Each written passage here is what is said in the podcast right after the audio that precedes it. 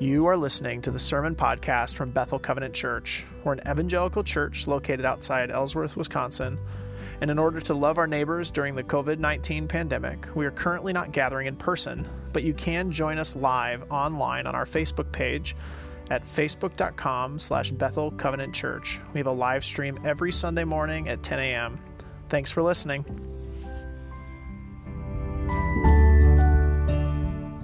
We've been talking about what it means uh, to be people of hope.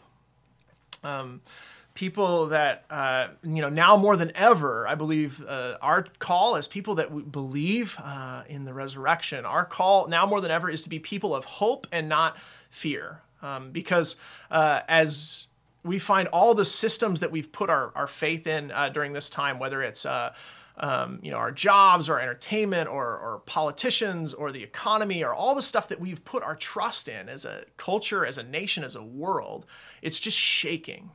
You know, we've talked about this. It's it's like a just a, a, massive slow motion car crash, and all the stuff that we thought we could trust, all the stuff that we thought we could count on, is is shaking as our society pauses and and people are starting to kind of get frustrated with each other a little bit and at each other a little bit. Um, I think a lot of us most people, I think, are looking for um, who's not shaken completely. Not that we have to be dishonest about how hard it is, but but I think um, our world is hungry for people whose foundation hasn't completely crumbled in this. Um, and I believe as the church that we have a, a foundation that is firm, uh, it's solid, it's more solid than all of those other things uh, because we put our hope in something that outlasts viruses. Uh, we put our hope in something that outlasts debates. We put our hope in something that outlasts every single kind of crisis. Uh, we put our hope in, in something that outlasts our jobs or our economy or our nation or our politicians. Uh, we believe that our hope is set in something that outlasts empires and that outlasts the whole world. And so the question is if we put our hope in Christ and we really believe that that foundation uh, lasts longer than anything we could possibly be going through, uh, the question is how do we live that hope out? How do we share it with other people? Um, and so we've been talking about five ways uh, to carry hope in hopeless times.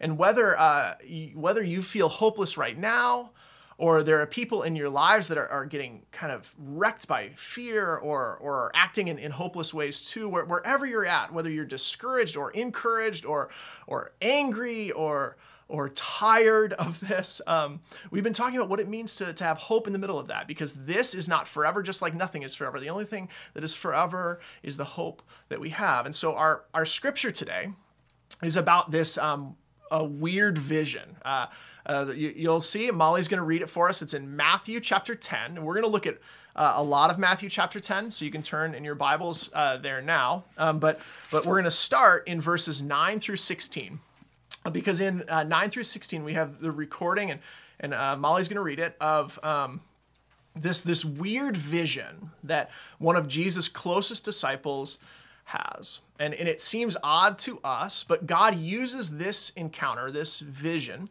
to change how Peter and then the whole church after that uh, thinks about Jesus, what his death and resurrection means, and who it matters for. Um, it's it's incredibly important, and I think it's it's super super valuable. So, uh, and it begins uh, with God uh, giving a command to His people that I is one of my favorite commands in all of Scripture. He commands Peter uh, to eat and if you've known me very long, you know I love to eat. So this is one of my favorite passages of scripture. Let's let's take a listen. I will be reading from Acts 10, 9 through 18. Peter visits Cornelius. The next day, as Cornelius' messages, messengers were nearing the town, Peter went up on the flat roof to pray. It was about noon, and he was hungry, but while a meal was being prepared, he fell into a trance. He saw the sky open, and something like a large sheet was let down by its four corners. In the sheet were all sorts of animals, reptiles, and birds. Then a voice said to him, Get up, Peter, kill and eat them. No, Lord, Peter declared, I have never eaten anything that our Jewish laws have declared impure and unclean. But the voice spoke again, Do not call something unclean if God has made it clean. The same vision was repeated three times. and the sheet was suddenly pulled up to heaven.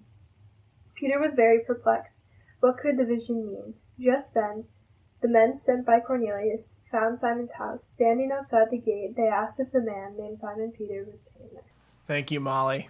Have you ever, um, you know, you like uh, get home? This speaks to to my privilege. You know, you get home, you know, from work or whatever, and you know, eh, or for me when I was a kid, like home from school, and you know dinner's being made. You know, that's Peter. He knows dinner's being made, but you're just so hungry that you just start eating like whatever's around. Um, that's how I imagine Peter. You know, he's up on the roof, he's praying, he can smell the food being made down below, and and he's just hungry, right? Um, and and he has this this vision, like Molly talked about, where God lowers down this sheet uh, full of animals, and God's like, "Go for it, uh, kill and eat." He says, um, and and this is a weird a weird story, right? This is a weird part of part of Scripture. Uh, God gives Peter a vision, um, and and it's animals, and it's and it's and it's eat it's eat the animals. But but here's here's what's going on here, uh, just really quick. If you know the story of of Scripture, uh, God chooses a people, and He wants to use those people uh, as his special chosen people to have a relationship with him. And, and in uh, Jesus' day, uh, they were down to just one group of that people called the tribe of Judah. Uh, that's why we call them uh, Jews in the New Testament. And so the idea of the Old Testament, the whole Old Testament, is about this special chosen people that God picked. And he wants to keep them separate from the rest of the world that's totally messed up. And one of the ways he does this is by limiting their associations with each other, with, with the other kinds of people, the Gentiles. So there's the Jews, God's chosen people, and everybody else, uh, the Gentiles. And if you don't have Jewish uh, ancestry, uh, you're a Gentile, just, just like me. Um, and so one of the best ways that God keeps tries to keep his people separate is by giving them uh, a really intense list of dietary requirements. Um, you know, it's just like when you have Thanksgiving and one of your kids um, comes home and is is a, a, vegan or gluten gluten intolerant or whatever, and you guys are like, okay, how can we change the meal so that they're welcome at the table? Uh, it's sort of the opposite of that. It's like, okay, uh, this is how I want you to eat, God says, and this is going to keep you from from sharing a table, from sharing meals with people that don't know don't know God. And so the Old Testament is all about. Uh, God's chosen people trying God's trying to keep them separate from all the other messed up people in the world who are causing all kinds of problems. And the Old Testament shows what happens when they fail to do that. Um, but when Jesus came, right, he did he did something new. And if you've been reading through uh, the New Testament, if you've been reading the beef with us, uh, it was all these stories of Jesus eating with people he wasn't supposed to eat with, right? Uh, tax collectors and sinners and and his uh, religious contemporaries are getting really mad. They're like, Jesus, you're sharing a table with, with the wrong people. Uh, but one thing Jesus uh, never seems to do in the Gospels is share a table with Gentiles. It's always with Jewish people. It's always abiding by uh, their strict dietary requirements. And so, one of the questions uh, that that raises in the Gospels and that comes up in the book of Acts is this: Who is who is Jesus for? You know, because he ate with the wrong people but he still uh, came uh, for God's chosen people, the Jews. And so in Acts, uh, everybody's wrestling with, with this question What is it? Does Jesus have anything to offer people who aren't chosen, people who aren't Jewish? Did Jesus die for the Jews to save them? Or is it more than that? Is the good news about Jesus good news for just the special Jewish people that keep their dietary requirements and stay separate, chosen by God, or is it good news for the whole world? Who, who is Jesus for? And so, you know, when Jesus walked the earth in the Gospels, he, he broadens that, that circle, right? He reaches out to people that, even Jews, Jewish people that people thought were, were too far gone. Um, uh, but in Acts, um, the question is, what about what about Gentiles? What about people that weren't chosen by God? What about people that don't follow uh, God's laws in the Old Testament about how they how they should eat? Um, and so this story, uh, Peter on the rooftop, is is all about uh, that question. Uh, and the chapter starts. If you look at, excuse me, uh, chapter ten, verse one, it starts with a man named Cornelius. Uh, now Cornelius is a Gentile. And not only is he a Gentile, he's a Roman centurion. And we've talked a little bit about um, politics uh, in the ancient world here at, at Bethel these last few weeks. But if you know anything, you know that the Roman centurions, uh, they're, they're the bad guys. Um, they belong to an empire that is has got its boot on the on the neck of the Jewish people. Um, if you were a Jewish person that day and you saw a Roman centurion, not only did you walk to the other side of the road, you turned right around and went back home. Uh, because interacting with them never, ever led to good places. And so the chapter starts with a man named Cornelius, a Roman centurion. And it says that he and his family were devout and God fearing, which is surprising because Romans are, are bad, but but somehow somehow he's he's God fearing. And so uh, Acts puts out this person. There's there's Cornelius the Roman and Peter, uh, Peter the Jewish Christian.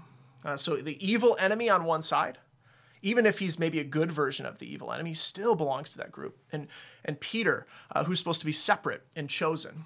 And so here's what happens. Uh, and we're just going to go through this whole story in the chapter, and I encourage you to, to read it yourself. Um, but it starts with Cornelius, the bad Roman, uh, meeting a, an angel. And the angel says, Cornelius, send somebody to get Peter. And Cornelius trusts God. We don't know why. We don't know why he's a God fear. We know that he does. And so he does. He follows the instruction. He says, okay. He sends somebody. He actually sends a one of his regiment. He sends a soldier to go get Peter.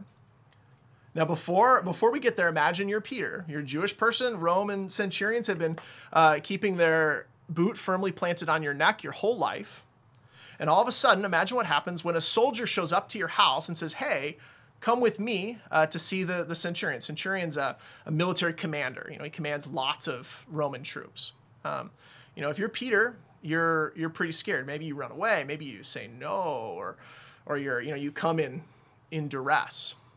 Um, but but God does something else because God's at work in this whole situation, right? He's already talked to Cornelius. He kind of kind of does does the parent trap, right? Now he goes and talks to Peter, um, and so here's what happens, right? The angel appears, or uh, Peter has this vision, and in the vision, God lowers this this sheet of food, and and this sheet is full of all the kind of stuff that Peter his whole life was told uh, he's not supposed to eat, not only because it's bad for you or um, you know, smells bad or, or maybe is going to give you heart disease or something. No, like for Peter, he's been told his whole life that these animals are unclean. And if he wants to have a relationship with God, he better stay as far away from those animals as possible. And so now here, God lowers this sheet full of animals. And Peter is so sure that he knows what the Bible says. It says, don't eat uh, don't eat pork. You know, that's when we talk about mostly for kosher things, but it's birds and reptiles and all this stuff that, that Peter's not supposed to eat. Peter knows the law so well that when God says in a vision, go ahead, Peter, eat, eat the bacon, Peter says, uh-uh, uh-uh, I have never eaten anything that's unclean. Never uh, have I eaten anything that's unclean. And, and God surprises him. He says, uh, Peter, don't call unclean what I have called clean.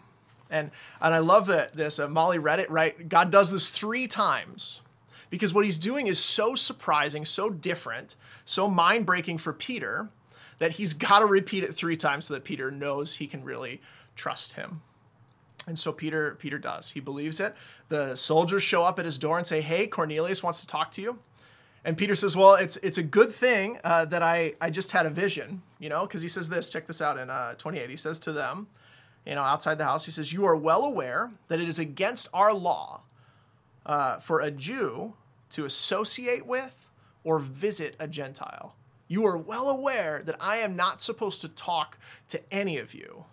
If I meet you on the street, I'm supposed to walk the other way. I'm not supposed to, to eat with you. I'm not supposed to go to your house. He says this, but God has shown me that I should not call anyone impure or unclean. He says, uh, You know, and I know what the rules are. But God showed up and said something different. And because Peter follows the voice of the Holy Spirit, because he follows God, he listens. And he says, Okay, I'll, I'll go. I'll go with you. And he says, When I was sent for, I came without objection. So Peter actually goes to Cornelius's house and eats with him. Uh, this is beyond the pale. Uh, this doesn't happen. You're not supposed to do that.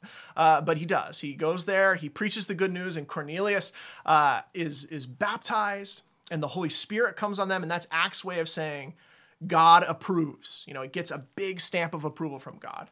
Um, and so, what I want to do, um, that that's the story. I just want to notice uh, three things that are going on here because I think they're they're super super important. Um, and I've got them got them right here on this. Um, first of all, uh, I don't know if you noticed this. You know, this is a story about somebody coming to Christ, uh, getting to know Jesus. Um, if you notice, it, none of it is dependent on Peter's skill, uh, direction, or initiative, right? Um, when Peter meets Cornelius, God has already done the work. Uh, God has already done the work. That's right. God speaks to Peter in threes. God has already done the work in Cornelius. Uh, Peter isn't, he doesn't go to Cornelius' house to try and make something happen. All he does uh, is not resist God. Um, all Peter has to do is not stop what God's trying to do. God has moved every piece into the right place. He prepares Cornelius, he prepares Peter, he prepares everybody so that everything works perfectly. And, and this reminds me that God is at work, and it should remind us that God is at work in the lives of others um, before anybody else shows up. So if there's somebody that you're praying for that doesn't doesn't uh, doesn't know Christ, and you're thinking, what can I do? What can I do to change them? What can I do to convince them? Remember that God is already working. And he's been working long before you ever got there, and he'll be working long after you ever leave. And maybe he'll use you in that, but the best thing that we can do is make sure we're listening and, and stay out of the way. So that's the first one. God does the work. The second one uh, is this God is expanding the circle, like we talked about. You know, Jesus started with tax collectors and sinners and reminded them that those Jewish people could be called to God. And in Acts, it shows how God has broadened that out to include all people. You know, what does he say to Peter? What God has called clean, don't you call unclean. He does something totally new in this passage. He, he redraws the circle. Acts 10 is all about how the person you least expect, the person you least expect that could possibly receive Christ, uh, is, is clean and can. Um, the reason I keep motioning over here, um, somebody gave me this cool thing a while ago. This is our, our Centurion helmet, the, the least person you would expect. The people that wear this are your enemies. They hate you. There's no reason Peter would have ever gone to their house were God not at work. This tells us, and it reminds me, that the person or the kind of person that you think is furthest from God may be a whole lot closer than you think. God redraws the circle.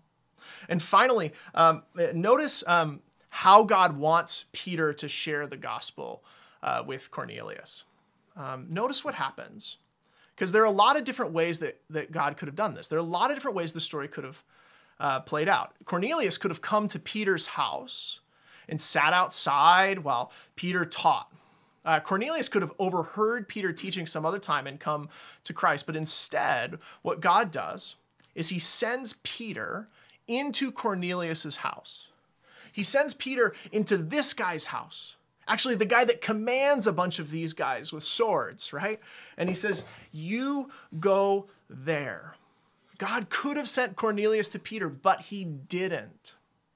Peter could have uh, made Cornelius a kosher meal and, and had Cornelius over and then left, but, but no, uh, he didn't come to Peter. And so the question is, why doesn't God do that? Why doesn't God avoid this whole food issue and do something different? Why does God ask Peter to go eat what he's not supposed to eat? Um, I think that's because God wants to do something far greater than just change one life. He wants to redraw that circle. Instead, he asks Peter to do something far crazier, far more difficult. He sends Peter to Cornelius's house, and it goes against everything Peter believes and has been taught his whole life. He calls Peter to be the one to cross the boundary. Um, I think for us, we are called as Christians, as people that believe Jesus rose from the dead, uh, we are called to cross the uncomfortable boundaries. We'd all much rather people come to us. Oh, I'll invite them to church and then maybe they'll come to church and, and hear about Jesus there. Or, or, oh, maybe if we have this, this big event at our building, people will come into the church and they'll encounter Jesus there. What can we do? Right? We're always talking about this. And as a pastor, I think about this, right? What can we do to get people to come to us? Or maybe God is calling us to be the people that go into uncomfortable situations. Um, if you know Christ, that person, whoever's on your mind right now, whether it's somebody you you like and you agree with, or, or maybe God's putting someone on your heart that you can't stand. And the idea of going into their house and eating their food, maybe they belong to a group, they, they believe different things than you, they vote differently than you, whatever. If you've given your life over to God, it is on you to have patience with the people that God is calling you uh, to share the gospel with. It's on you to draw near to them, not to wait for them to come near to you. It's on us to pray for people, to go and listen to people, and to eat across the boundaries as God calls. Um, God uh, sends us because hope people eat and experience with others. Hope people bear the discomfort of drawing close to others. And we do it across lines. Um, I am have been become very aware uh, lately these these last weeks that um, while we are doing physical distancing from each other, um, I believe that the evil one is trying to widen and expand our relational distance with other people. Um, I think one of the best ways this happens, one of the most common ways I'm seeing this happen in my own feelings, in my own relationships, in my own life, is um, we're getting kind of hit with these these false choices. And if you spend any time uh, engaging with anything, uh, talking to people, you're starting to notice people talking a different way about everything that's happening. You know, you know, you're you're given this choice. You know, either you want people to die, or you're a fascist that hates freedom right? That's a false choice, right? Um, either you're uh, cold hearted to people who are losing their jobs in the middle of this, or you're cold hearted to um, vulnerable people. Either you're, you know, you're like, um, a conspiracy nut or you're a sheeple, right? And and people keep telling us it's one or the other. Either you're with them or you're with us. And you better not mix with anybody else on the other side. It's it's better to convince, right? I think we get tricked into believing that false choices like that are the only option. And we get tricked into this with, with everything that we do. You know, either you're with me or you're beyond hope.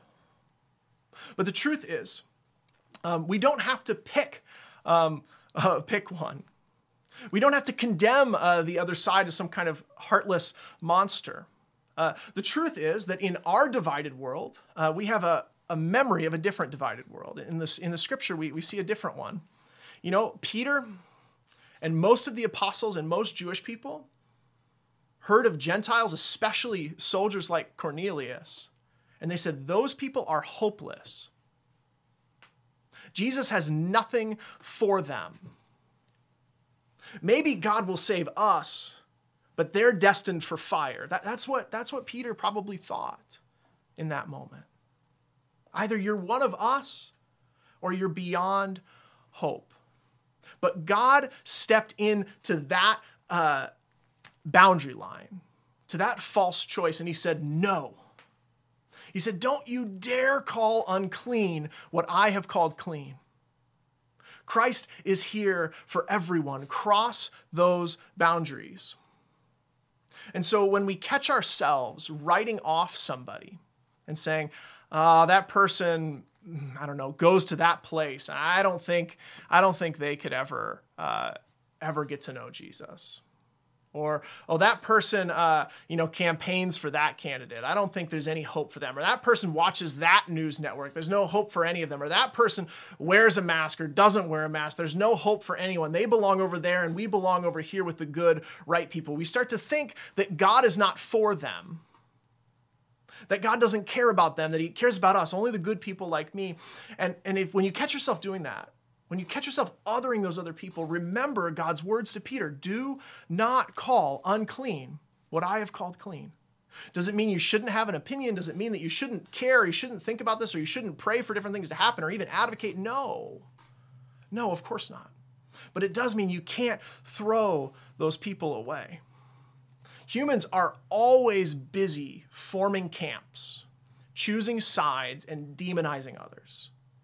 Read some history and you'll find it. Uh, for as long as human beings have been on earth, we've been forming camps, choosing sides, and demonizing others. But Jesus and his people, hope people, are always found eating across those lines and breaking those barriers. In the early church, You had people that never associated with each other eating together. You had people that never listened to each other listening to each other. You had people going across lines that had never been crossed because what God had done changed the world so much that they couldn't help it. Do not call unclean what I have called clean. My friends, God is at work in all kinds of people. No one is too far gone. And so, if we're going to be people of hope, we can't do it on our turf. We can't do it in our comfort zones. We can't do it just with the people that we agree with or that we like. And we can't do it while in control of the situation. We are called to be the ones looking for God at work in other people's lives. We are called to be the ones believing that God can change anyone. And we must be the ones going and eating and experiencing across the lines that divide us because the pressure is in the opposite direction. Um, one way, uh, yeah. So, uh, you know, and I don't know what God's God's saying to you right now. I don't know what you're hearing. I don't know if there's somebody on your mind uh, that you're thinking about. I don't know if maybe you're thinking, I've never felt like I belonged enough to become uh, a disciple of Jesus. Maybe God is working on you right now in the middle of this crisis. Maybe he, as your world shakes, you're starting to notice that the places you've built your foundation on aren't solid anymore. Maybe as your world shakes, you're starting to notice that you do write people off. Um, and so, whatever is going on in you, I want to invite you uh, to take a step of faith. Um, you know, maybe you're like Cornelius, and, and God is inviting you to put your faith in Christ for the first time. You've never thought you could. You never felt good enough, or whatever, or whatever has stopped you. Maybe God is calling you. He's working on you. His Spirit is calling you uh, to put your faith in Christ for the first time. Maybe you're like Peter, and God has put somebody on your mind right now that you've written off. And He's inviting you to take some kind of step towards welcoming someone you never imagined you could welcome or go to. Maybe God is calling you to rededicate your life uh, in this season to trusting in Christ. But whoever you are, I want to invite you uh, just briefly for a moment right here to pray with me where, wherever you're at. And when, when we're done, if, if God is calling you to make a step, to take a step, I encourage you to, to get in touch with me. Uh, send us a message on Facebook or um, give us a call, send us a text message, even write in the comments like, uh, hey, give me a call, Pastor Todd. What, whatever it is, that, that would be great. Uh, because if God is encouraging you to take a next step in your life, I want to be there to support you. And what I'd like to do is, is invite you uh, to pray to pray with me. Um, Lord God, I can't fix my sin. I can't fix my prejudices. I can't fix that part of me that drives me away for others, that makes me want to write people off. I can't fix my sin, God. But your son died for my sin, and he rose again to defeat death. So, Lord, I put my trust in that, in the promise of the resurrection for all who put their hope in Christ. Lord, by your Holy Spirit, make me new and help me to follow you in faith from now on, trusting in a hope that is more solid than anything. In your name, amen. If you prayed that today, um, if you accepted the hope that God wants to plant in you today, in all of us today, you can trust that God is holding on to your life and that no matter how much the world shakes, uh, God is holding you solid and He is making you into a person of hope. That's your gift, but it's also a calling. So I encourage you, talk to me, write, write something in the comments, send a message. I'd love to talk to you more about what God is doing and pray with you because uh, we are called uh, to receive hope and spread it. And so all that's left uh, for all of us uh, is to is to do it. Um, you know, as we talk about eating together, as we talk about experiencing together, as we talk about going to other people's houses, um, maybe there's a part of you that's saying, okay, thanks, Pastor Todd, that's great, but obviously I can't do that. You know, like I get it. Like I know, I know, I know, I know all the things that we can't do. I know all the all the restrictions, all the things that we're supposed to avoid or or whatever. But but let's be honest, um, and this is just as as one Christian in the church raising my hand. Uh, let's be honest, uh, before all this happened, If I had preached a year ago about going to somebody else's house and eating with them, uh, I would have had a laundry list of reasons why I couldn't do it. We all have reasons why we can't, uh, can't go out, can't take the time, can't draw near to somebody. There's simply no room in our lives, and now where there maybe there's no room in our lives, there's um, more restrictions. Um, so the question I have for all of us, and the challenge I have for myself and you, is to find a way to be creative around this right now. How can you draw near to somebody without drawing near to somebody?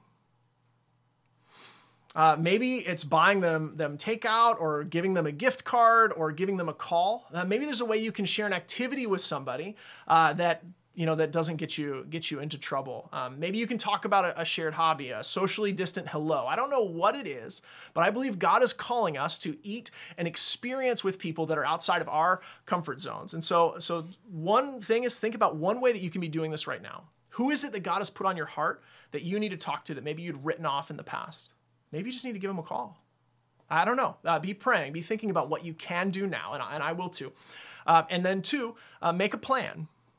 How are you going to make being in, uh, uh, eating across boundaries, uh, experiencing across boundaries, reaching out to people that you don't always see eye to eye with? How are you going to make that a priority when things do change? When things do get back to normal? Maybe it's a it's a outdoor, you know, you're gonna have a fire and, and you wanna invite your friends over or you wanna go over to, to your neighbor's house and, and hang out. Maybe uh, you know you're gonna you're gonna eat together outdoors, but whatever it is, make a plan for what you are gonna do when you can. Um, because uh, the question that should be on all our minds right now is who is God asking us to go towards? Um, and who is it that we're feeling pulled away from? Because in times like these, when we're we're starting the the discourse is getting hot, we're getting frustrated, we need to hear it, right? Don't you dare call unclean what I have called clean. God is at work in the lives of your friends, your family, your relatives, and even your enemies. He's at work. And he wants us to be involved and to not get in the way. So listen. And may we all uh, all take that challenge.